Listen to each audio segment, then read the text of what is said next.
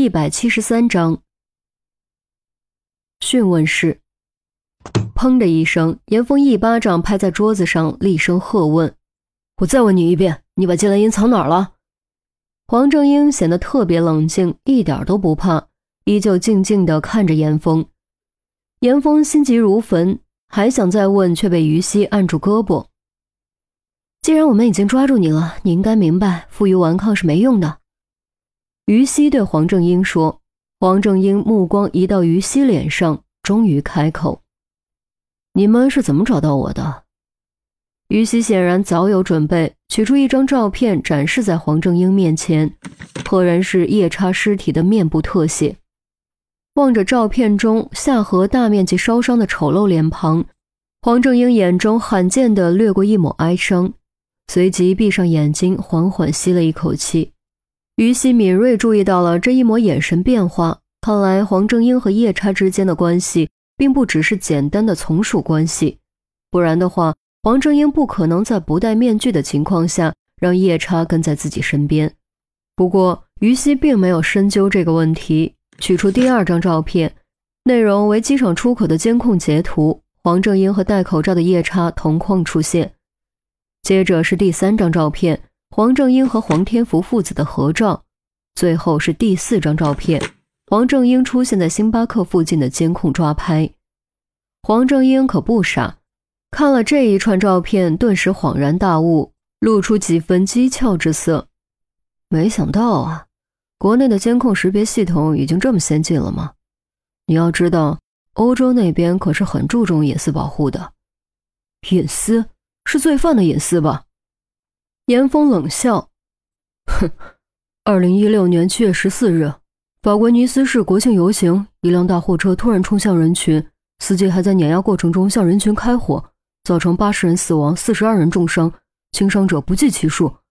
在此之前，他们连监控摄像头都反对，直到这次事件之后，支持加装监控并引进以色列公司 onovision 的人脸识别技术的民调才突然上升到了百分之九十六点五。”而直到三年后的今天，他们才完成了区区一座城市的人脸识别试验。不止于西，单向玻璃后的其余人都略感惊讶。这起恐怖袭击事件他们都知道，但有关人脸识别监控这些数据，他们是真不知道。难道这也是严峰看过之后就记住的？不管是不是，从中都可以看出欧洲诸国的执行力有多弱鸡。明明都是老牌资本主义、帝国主义发达国家，却连城市监控人脸识别都做不好，也就难怪总是被恐怖分子钻空子。现在知道自己选错地方了，于西问。王正英自嘲笑笑，他的确没想到夜叉戴着口罩帽子都能被识别出来，自然也就没想到警方会借此发现自己的真实身份。或许正是在欧洲待久了，才会犯下这些小小的疏忽，而正是这小小的疏忽，让他最终付出了代价。于西取出录音笔，播放录音后说：“这是我在你身后录的，和你手机以及严峰手机里的聊天记录匹配后，完全可以证明你的身份。如果你坚持要走鉴定流程的话，我们可以满足你。” 原来你当时在给我设套。黄正英看了严峰一眼，恍然大悟：“是你自己先给自己设了个套。”于西将严峰通过对话计算出目标大致区域的过程说了一遍。黄正英听完后抚掌赞叹：“厉害厉害，果然不愧是一家人，都这么聪明。”严峰一听就知道说的是严心爱，但此时此刻他还是更关心姬兰英的安危，再次沉声问：“你到底把她藏哪儿了？”于西肃声附和：“事已至此，我劝你不要再抱有侥幸心理了。捏着他不放，对你没有任何好处，放了他才是最明智的选择。放了他，我就不用死吗？”黄正英问。严峰和于西同时沉默。黄正英的罪行，其中好几条都是死罪，无论如何，死刑都是板上钉钉的。黄正英似乎早就料到如此，一点都不意外。挑了挑嘴角，往后一靠。放对我没好处，不放对我也没坏处。那我为什么要放他？再说，你们不是很擅长找人吗？自己去找呗。严峰和于西对视一眼，不约而同皱起了眉头。这一边对黄正英和黄天福突击审讯，另一边正在对他们父子名下的房产展开搜查。然而，不用想也知道，找到人的概率非常低。毕竟吃了一次亏，他们不太可能将季兰英关在自家房产。与此同时，天眼人脸识别系统也在全市范围内搜索黄正英和黄天福出现过的地方。可如果季兰英不在室内呢？要知道，郊区的监控覆盖可没有城市这么高，想在郊区找个人可不容易。且不谈有没有那么多人力物力，季兰英能不能等得起都是个问题。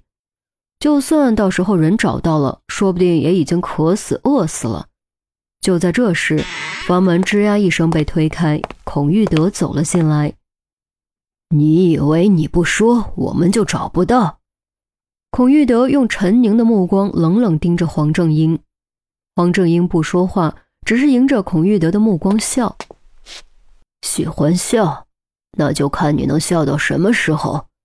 孔玉德说完，转头又对严峰和于西说：“县文那边刚来消息。”季兰英失踪后，他在码头露过面，而他父亲名下正好有一艘私人游艇。严峰闻言，顿时精神一振。季兰英失踪后，黄正英正好在码头露面，黄天福名下又正好有一艘私人游艇，这很可能不是巧合。我让陈红带队跑一趟，你要去的话，赶紧的。孔玉德道，严峰二话不说，起身就跑。于西想跟，却被孔玉德拦住。你跟我来一下。孔玉德对于西说，似乎有什么话要私下说。于西心中疑惑，但还是跟着孔玉德离开讯问室，来到旁边的房间。孔玉德倒也没有卖关子，开门见山：“严峰和你儿子的基因鉴定结果出来了。”是什么？于西顿时紧张起来。为了抓黄正英，他暂时把这件事给忘了。现在孔玉德一提，才猛然想起。孔玉德停顿了几秒钟，似乎在让于西做好心理准备，然后才郑重吐出六个字：“存在亲缘关系。”